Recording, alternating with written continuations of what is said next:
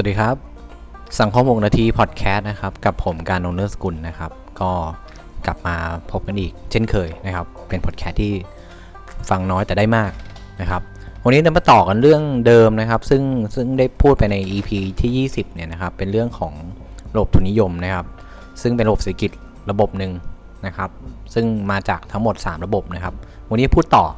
นะครับ อะ เดี๋ยวมาเริ่มมาเลยนะครับ ก็สำหรับวันนี้จะพูดถึง ลักษณะสำคัญของระบบเศรษฐกิจแบบทุนนิยมนะครับ ให้แบบลึกเข้าไปอีกนิดนึงนะครับ ทีนี้ผมจะพูดถึงเรื่องของกรรมสิทธิ์กับเสรีภาพก่อนนะครับ เรื่องกรรมสิทธิ์เนี่ยนะครับเอาความหมายกรรมสิทธิ์กรรมสิทธิ์ก็คือความเป็นเจ้าเข้าเจ้าของใช่ไหมครับ ส่วนของเสรีภาพก็อิสระเสรีนะครับ เหมือนที่เรารู้จักกันดีนะครับ เรื่องเสรีภาพนะครับ ทีนี้เเรื่องของกรรมสิทธิ์กับเสรีภาพเนี่ยในระบบทุนนิยมเนี่ยเป็นยังไงนะครับอย่าลืมนะครับว่าทุนนิยมเนี่ยเน้นกำไรเป็นหลัก นะครับ แล้วก็เอกชนเนี่ยดำเนินการแทบจะร้อยเปอร์เซ็นต์เลยนะครับ รัฐบาลเนี่ยแทบจะไม่มีเอี่ยวเลย รัฐบาลเนี่ยมีมีจำกัดมีบทบาทจำกัดมากนะครับ ในในประเทศที่ใช้ระบบเศรษฐกิจแบบทุนนิยมนะครับอะทีนี้ประเด็นแรกก็คือว่าเอ่อทุกคนเนี่ยมีสิทธิ์เป็นเจ้าเจ้าของปัจจัยการผลิตนะครับ คือพูดง่ายๆว่าทุกคนเนี่ยสามารถเป็นผู้ผลิตนะครับ แล้วขายได้นะครับ แล้วถ้าเกิดว่าใครมีปัจจัยการผลิตเนี่ยมากพอใช่ไหมครับ ก็ จะครองส่วนแบ่งตลาดมากนะครับ แล้วก็จะมีกำไรจากการทำธุรกิจมากนะครับ อันนี้ก็เเป็นอิสระเสรีนะครับ เพราะฉะนั้นทุกคนมีสิทธิ์ที่จะเป็นเจ้าของปัจจัยการผลิตนะครับ ยกตัวอย่างเช่นเออคุณมีพื้นที่นะครับ100ไร่เนี่ยนะครับ ตอนแรกคุณจะทำการเกษตรนะครับ แต่ว่าเออปรากฏว่าคุณสำรวจแล้วเจอปิโตรเลียมนะครับ อยู่ใต้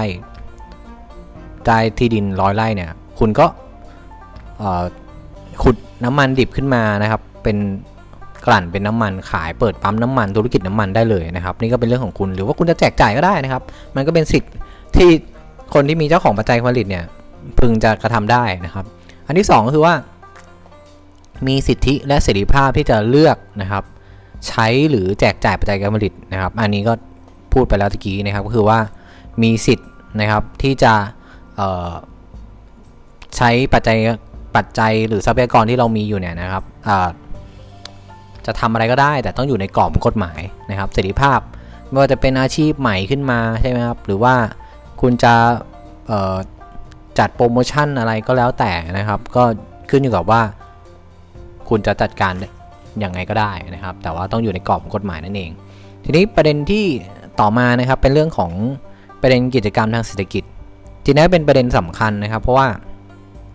ด้วยความที่เป็นทุนนิยมเนี่ยนะครับ มันจะมีการแข่งขันสูงนะครับ คือ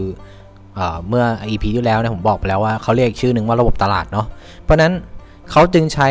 กลไกราคาเนี่ยเป็นเครื่องมือสำคัญในการตัดสินใจต่างๆนะครับ ที่คำว่ากลไกราคาเนี่ยนะครับ มันก็คือเรื่องของอุปสงค์อุปทานนั่นเองนะครับความต้องการซื้อกับความต้องการขายเนี่ยนะครับ ถ้ามัน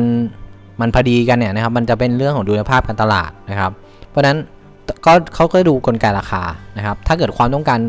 ซื้อเยอะๆเนี่ยนะครับเขาอาจจะผลิตเยอะๆ นะครับ แต่เมื่อใดก็ตามที่ความต้องการซื้อเยอะ แต่ว่าผลิตน้อยเนี่ยราคาสินค้าจะแพงขึ้นนะครับ ตามกลไกนะครับ หรือว่าถ้าเกิดว่าของมันเยอะแล้วความต้องการน้อยเนี่ยราคาสินค้าก็จะถูกใช่ไหมครับ ต่อมา เอกชนจะดำเนินการผลิตโดยมีกำไรสูงสุดเป็นเป้าหมายนะครับ อันนี้แน่นอนอยู่แล้วนะครับผู้ผลิตต้องการกำไรสูงสุดเพราะนั้นทุนนิยมเน้นกำไรนะครับ แล้วเรื่องประเด็นต่อมานะลักษณะสำคัญอันต่อมาคือเรื่องการแข่งขันนะครับ การแข่งขันเนี่ยนะครับเป็นปัจจัยสำคัญเนี่ยอันนี้คือขีดเส้นใต้ไว้เลยนะครับ ในการผลิตในระบบทุนนิยมนะครับ เป็นข้อดีเพราะอะไรครับ เมื่อมีการแข่งขันเนี่ยนะครับ ก็ผู้ผลิตจะแข่งขันกันให้ได้ของที่ดีที่สุดนะครับ เพราะนั้นเป็นผลดีต่อผู้บริโภคนะครับ ที่จะได้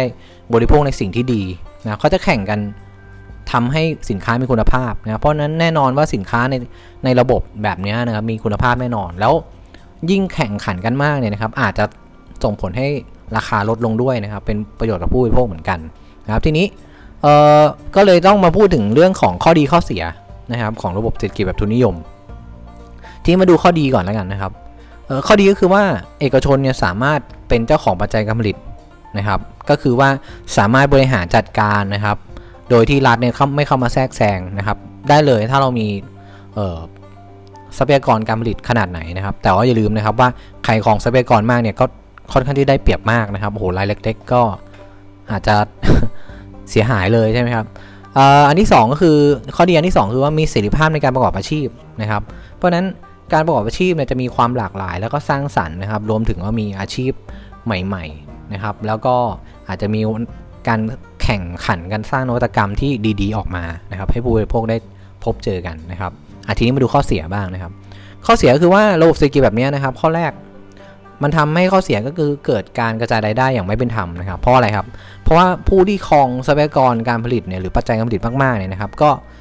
มีโอกาสที่จะทำกำไรทำการค้าหรือทำเงินได้เยอะนะครับ ในขณะที่คนที่ไม่ครอบคนที่ไม่มีการครอบครองปัจจัยการผลิตหรือไม่มีเลยเนี่ยนะครับ ก็จะเหมือนจนลงนะครับ คนรวยก็จะรวยขึ้น คนจนก็จะจนลงนะครับ และทีนี้ระยะห่างระหว่างรายได้ของประชาชนในระบบนี้นะครับ ก็จะห่างกันมากขึ้นนะครับ ส่วนข้อเสียอีกข้อหนึ่งนะครับของระบบเศรษฐกิจแบบทุนนิยมก็คือ มีการใช้ทรัพยากรอย่างสิ้นเปลืองแล้วก็ผูกขาดนะครับ เอาคำว่าใช้ทรัพยากรสิ้นเปลืองก่อนนะครับคำว่าการใช้ทรัพยากรสิ้นเปลืองเนี่ยมันก็คือว่ายกตัวอย่างเช่นนะครับเเรื่องของเฟอร์นิเจอร์ไม้ใช่ไหมครับเฟอร์นิเจอร์ไม้เนื่องจากว่าเราเป็นระบบตลาดเนี่ยนะครับ ก็แข่งกันได้นะครับ เพราะฉะนั้นคนที่จะผลิตเฟอร์นิเจอร์ไม้เนี่ยก็จะไปแข่งกันตัดไม้ใช่ไหมครับตัดไม้ก็เอามาแปรรูปทำเฟอร์นิเจอร์ โต๊ะเก้าอี้เอ่ออะไรก็แล้วแต่นะครับ ให้มาแข่งต่อผู้บริโภคว่าให้เลือกซื้อนะครับ เพราะฉะนั้นการไปตัดต้นไม้เนี่ยนะครับ คือการแข่งกันเนี่ยการทำเฟอร์นิเจอร์เนี่ยทำให้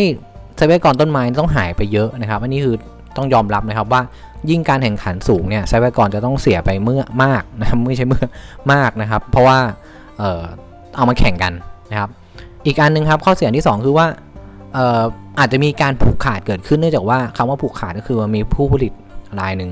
นะครับคลองส่วนแบ่งตลาดมากแล้วอาจจะสุดท้ายอาจจะซื้อกิจการนะครับหรือควบรวมเนี่ยกิจการรายย่อยเนี่ยมาเป็นมาเป็นของตัวเองนะครับเพราะฉะนั้นถ้ามีการผูกขาดเมื่อไหร่เนี่ยนะครับประชาชนจะเสียเปรียบทันที ผู้บริโภคจะเสียเปรียบเนื่องจากว่าคำว่าผูกขาดก็คือว่า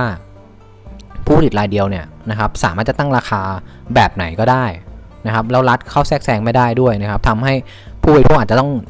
ออซื้อในราคาที่แพงนะครับซื้อสินค้าในบริการที่แพงนะครับเอาละครับ วันนี้ก็จบประมาณนี้นะครับระบบเศรษฐกิจแบบทุนนิยมนะครับ ก็ขอบคุณท่านผู้ฟังทุกท่านนะครับที่เข้ามาฟังนะครับ แล้วก็ขอบคุณข้อมูลดีจากสำหรับพีมอพอนะครับ แล้วเจอกันใหม่ EP หน้านะครับ สวัสดีครับ